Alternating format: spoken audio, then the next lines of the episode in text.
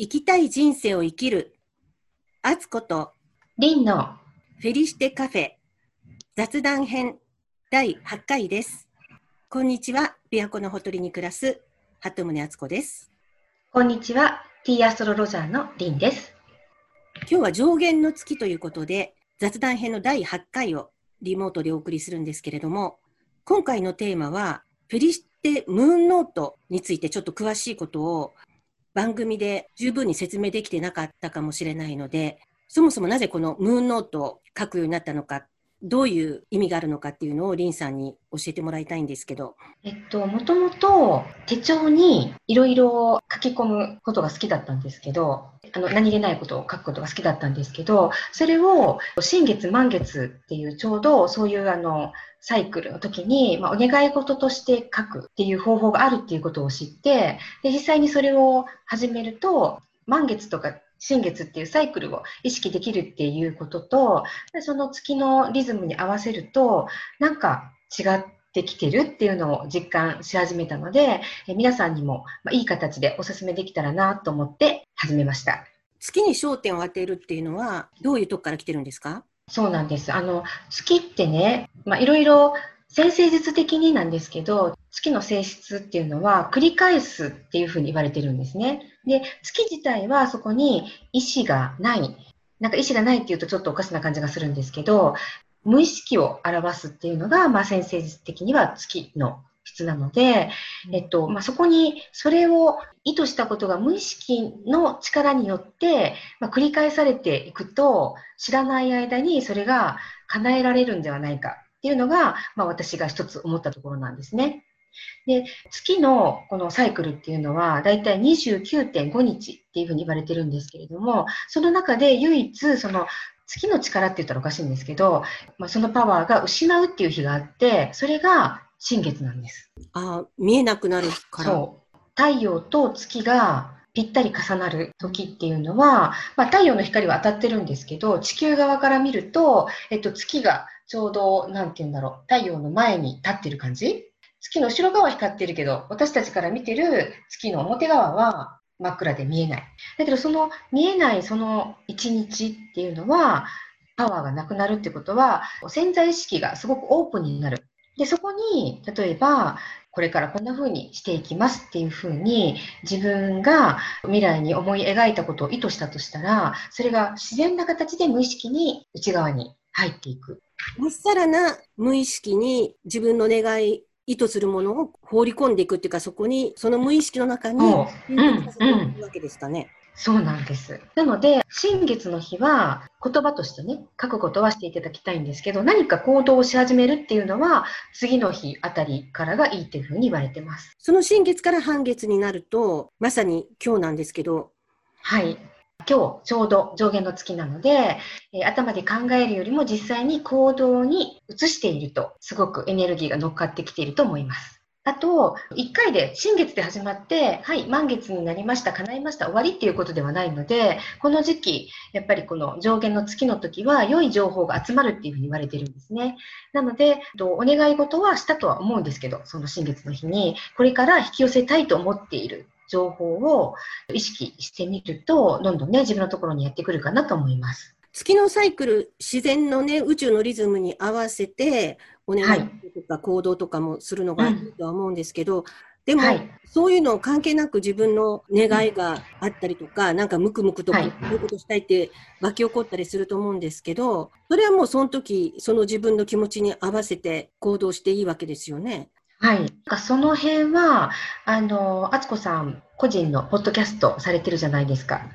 あ、あの、都日記ですよね。そう、そうそう。で、今、引き寄せの法則についてお話しされてますよね。あ、そうです、そうです。はい。それが私もあの、毎日聞いてるんですけど、それがすごく、あ、このやり方と、まあ、満月、新月っていうところにエネルギーに乗っかってお願い事をしていって、まあ、引き寄せるっていうのは、すごくパワフルなんじゃないかと思うんですけど、そうか、その自分の意図と月のサイクルがうまくはい。合うと、リズムが合うと、まさにパワーアップするわけですよ。そう、そう。両別々に、例えばその思っあの何かこれを叶えたいと思った時に引き寄せの法則を使って引き寄せるっていうのも、まあ、宇宙のリズムを使ってると思うんですけど満月新月も宇宙のエネルギーなのでそれを別々に考えないでこう2つをうまく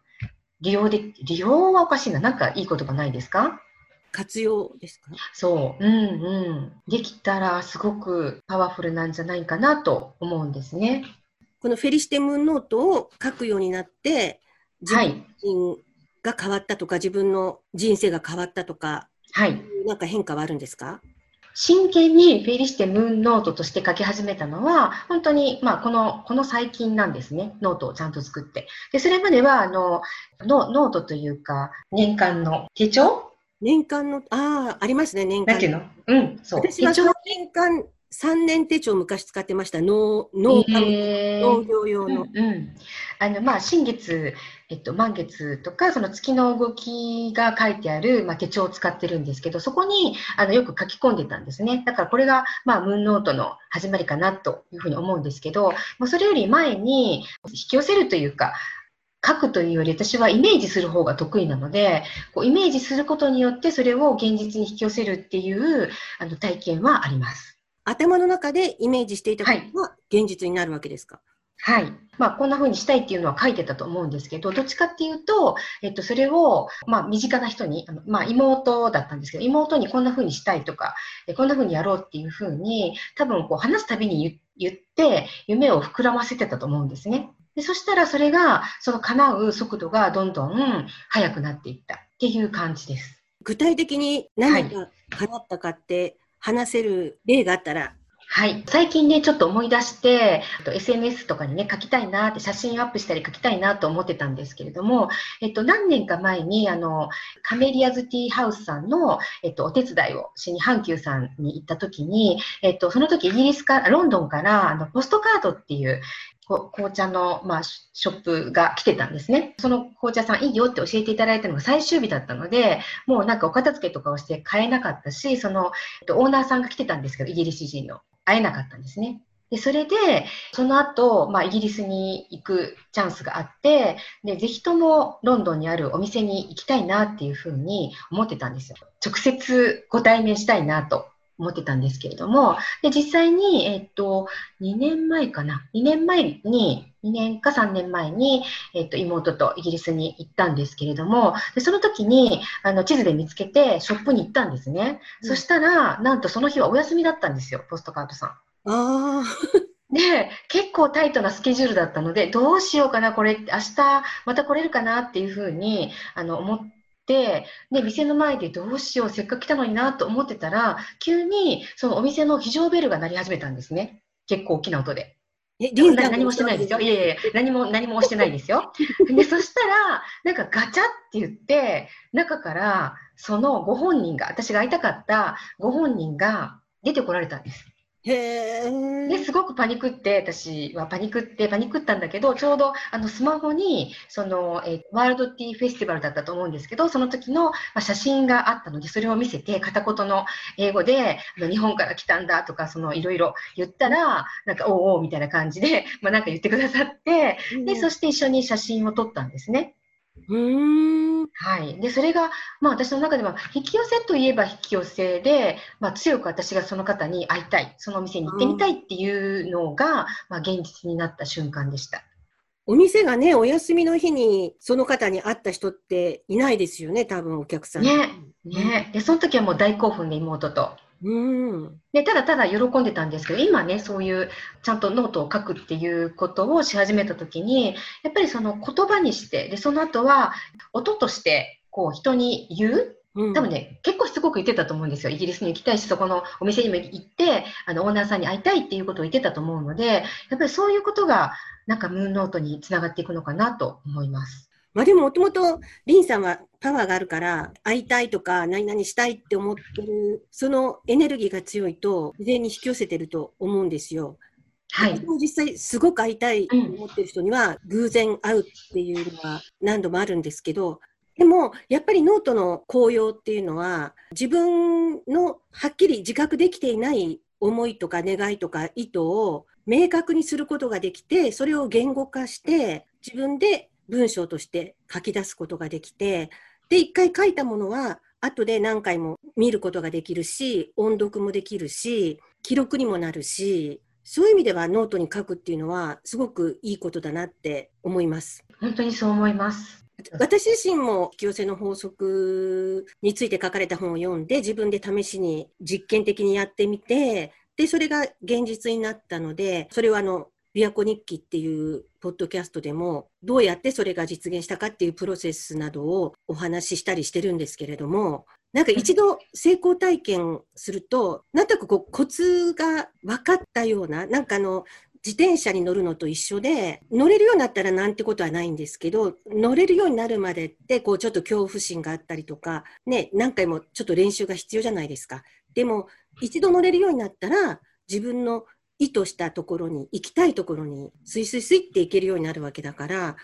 もしこの方法上手に活用できるんだったら、ちょっと練習してやってみたらいいですよね。ね。今ね、あの話してて思い出したのが多分私は言葉に、言葉というかその、まあ、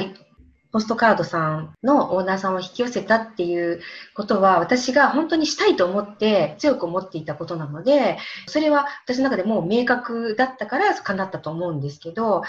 明確になっていなくても、多分潜在意識の中でこうしたいなとか、こんな風にやりたいと思っていることがあると思うので、それをやっぱりその月ごとに、その十二星座の得意分野を生かした、まあ、内容でで、その時の思っていることを書いていくと、なんかいいんじゃないかなっていうふうに思いました。なんかね、なんとなくこうなりたいなとか、こうしたいなっていうことはあると思うんですよ。で、私もずっとそうだったんですよ。なんとなく。うん、で、なんとなく、まあ、風任せでいい感じに来たので、特に問題はなかったんですけど、でも、なんとなくはあくまでなんとなくなんですよ。うんうん、で、それを明確にする作業っていうのは、やっぱり自分で訓練して、自分で考えて、自分に向き合って、明確にしていかないといけなくって、引き寄せの法則の本とかにもよく書いてありますけども、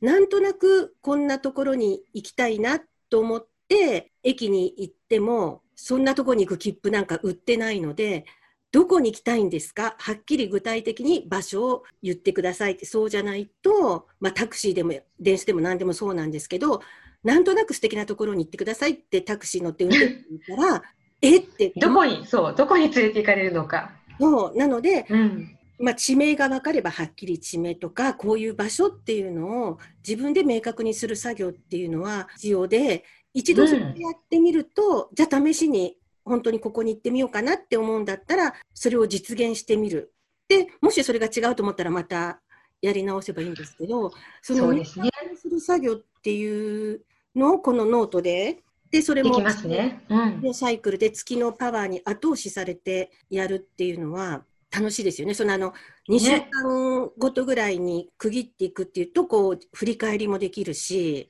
で、別にあの、期限じゃないから、2週間は。2週間で叶わないことだったら、長期戦で叶えていけばいいし、で、途中でもしかしたら気持ちが変わるかもしれないし、まあ、それはそれでフェリシテムーンノートが日記みたいな意味も持ちますもんね。この時私はこう思ってたんだみたいなね。ね本当に書くことって大事だなって思います。ね、それで人に見せるものじゃないから、うん、大それたことでも何でも、そうそう。あの馬鹿げたことでも、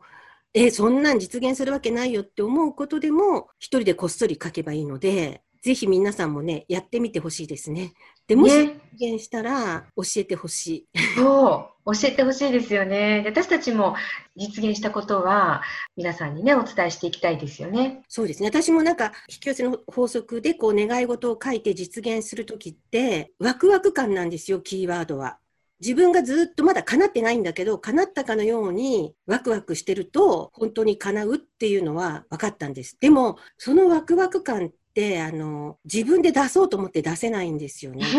だから本当に心から願ってないことだとワクワク感は出てこないからそれはフェイクの願い事だと思うんですよ。うん確かに。だから本当に願ってることだと叶う。